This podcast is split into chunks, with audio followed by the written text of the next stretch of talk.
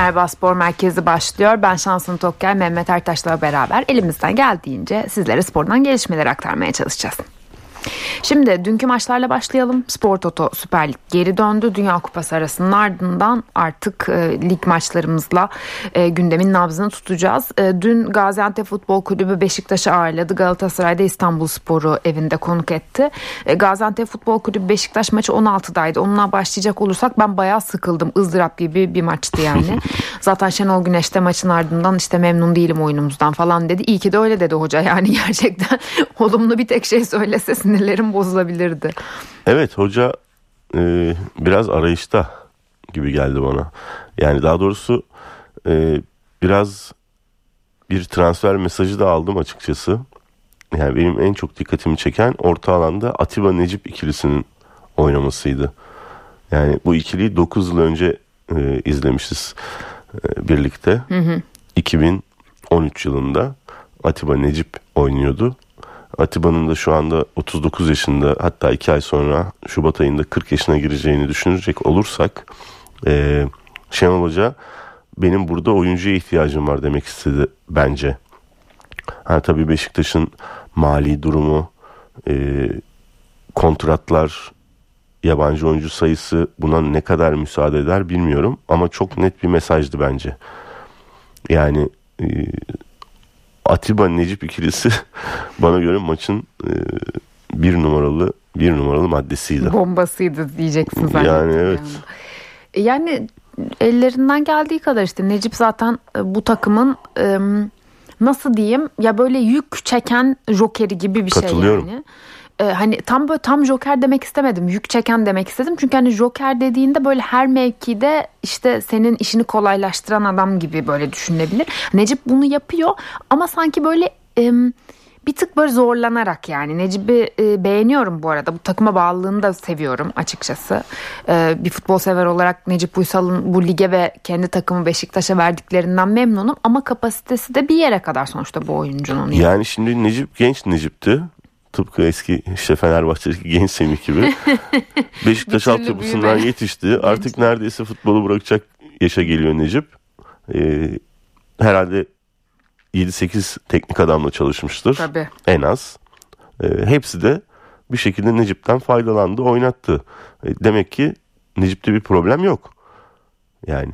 Yok bir problem yok. Sadece Dediğin çok gibi. ekstra böyle şey hani İng- İngilizce'de böyle gift, gifted diye bir laf vardır ya böyle hani hediye verilmiş ona işte artık e, bir Allah tarafından yani bir şeyle ödüllendirilmiş bir yetenekle yani öyle bir durumu yok bence. Yani Dediğim ama işte şöyle oluyor. Yani sıkıştık Necip gel stoper oyna. Sıkıştık ha, Necip aynen. gel sağ bek oyna. Sıkıştık Necip gel orta sahaya geç. Ee, e Necip de dediğin gibi ne denirse yapıyor e, çocuk. Elinden geldiği kadar e, katkıyı vermeye çalışıyor. Ve dediğim gibi bütün teknik adamlar da bir şekilde ama 20 maç ama 15 maç ama 30 maç Necip'ten yıllardır faydalanıyorlar. Yani burada isimden ziyade aradan geçen 9 yılda hala Atiba Necip oynaması enteresan yani bence. O işte bölgeye transferler bu... yapıldı, takviyeler yapıldı, gelenler, gidenler, gelenler, gidenler. En nihayetinde e, işte Beşiktaş'ta bir şeyleri değiştirmesini beklediğimiz Şenol Hoca, Sayın Şenol Güneş geldi. Dünya Kupası arası sonrası ilk lig maçı Atiba Necip'i oynattı. Bana biraz tuhaf geldi açıkçası. E, ama ben şimdi demin de onu söyleyecektim ama bu diye lafına girme nedenim oydu. Bu senin dediğin gibi acaba bir tepki miydi hoca tarafından yapılan? Yani bakın benim elimde en iyi çünkü şimdi bu maçta ne yaparsın aradan dönüşte en iyi kadronla çıkarsın değil mi? Yani niye kadroyu rotasyona götüresin lig maçında Yok yani? bu tercihti belli bu tercihti belli ki ha rotasyon işte, değil. Benim tercihim olarak size gösterebileceğim en iyi orta saham bu. Yani öyleyse böyle mi diyordu acaba hoca? Senin dediğin bana mantıklı geldi açıkçası. Ama sonra da şöyle yaptı işte. Evet, evet değiştirdi. İşte Salih'i soktu. hani oralarda değişiklikler de yaptı.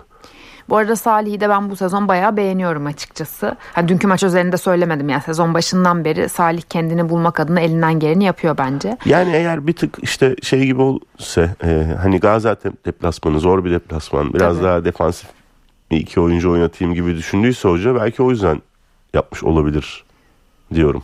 Şimdi Gaziantep'te ilk golü bulan e, taraftı. 71. dakikada e, ilk golü attı. Yani geçte bir gol attı. 86'da Vegorst yine Beşiktaş'ı kurtardı diyebilirim. Zaten Vegorst hangi takıma gitse gerçekten e, takımı kurtarıyor yani. Er, e, Erol Bulus'un öğrencilerine karşı da Beşiktaş tam sıkışmışken e, Vegorst tıpkı e, Hollanda'da Arjantin'e gol attığı gibi. Evet, Dün orada de da- Gaziantep'e gol attı. Orada da mesela şöyle bir e, hamle artısı oldu. E, Umut Meraş'la başlamıştı Beşiktaş. Sonra Masuaku girdi oyuna. Golün pasını da Masuaku verdi. E, mesela o tercihte sosyal medyaya da bakıyorum. İşte Beşiktaşlı yorumcular, taraftarlar e, çokça eleştiri var o konuda da mesela. Neden Umut Meraş Masuaku varken Umut Meraş oynuyor? Hani şeyde e, bir Türk oyuncu sayısıyla ilgili de problem yoktu. Yani üçten fazla Evet. Türk oyuncu vardı sahada. E, hocanın tercihleri biraz eleştirildi yani. Ben öyle görüyorum. Evet, e, Gaziantep Futbol Kulübü ile ilgili ekleyeceğim bir şey yoksa Galatasaray İstanbulspor maçına Yok şu geçelim. şeyi atlamayalım Enkudu'nun pozisyonunu. Ha ha evet, e, evet ya Yani doğru orada da bir diyorsun. tuhaflık oldu. Yani O tuhaflık Enkudu bence. Yani tuhaflığın adı Enkudu yani. Yani bir görüntü var. Benim e, en çok dikkatimi o çekti. Bilmiyorum senin de gözüne takıldı mı? E, bir slow motion pozisyonu gösterirken arkada bir güvenlik görevlisi hanımefendi var böyle Yapıyor, mi? vurduğunu Aynen, görüp gördüm. böyle aa yapıyor böyle hani o çok dikkatimi çekti Benim ama de. hakem mesela aynı tepkiyi vermedi yani hani izleyip vermemesi çok garip geldi. Orada da herhalde vardı bir hiyerarşi mi, mi görüyor acaba hakem? Hani ben ne karar verdiysem odur. Ben gördüm sen niye beni çağırıyorsun'a mı getirdi? Yani izleyip vermemesi hani görmeyebilir. Hani bir darbe yok diye düşünebilir maç sırasında. Olabilir bunlar. Ama VAR'a gidip izleyip bunu hala yok sarı kart geçerli kırmızı göstermiyorum demek bence çok büyük bir hata oldu. Ee, bir süre dinlendirileceğini düşünüyorum hakemin. E, şimdi o pozisyonda yani Enkudu'nun rakip oyuncuya bir kafa atması söz konusu. Yalnız o pozisyonun e, slow motion'ına bile gerek yok. Direkt pozisyonda ben şeyi fark ettim. E, darbeye maruz kalan oyuncu bir yani saniye sonra tepki veriyor farkında mısın? Böyle sanki şey yapıyor yani o anda tepki vermeyecek. O anda Enkudu'nun o da üzerine yürüyecek gibi ama böyle saniyelik bir tartıyor ve diyor ki ben bu e, hareketi gösterirsem bu benim daha çok işime gelecek. Mesela orada Olabilir. biraz kızdım açıkçası oyuncuya. Çünkü %100 haklıyken benim gözümde haklılığı birazcık azaldı orada.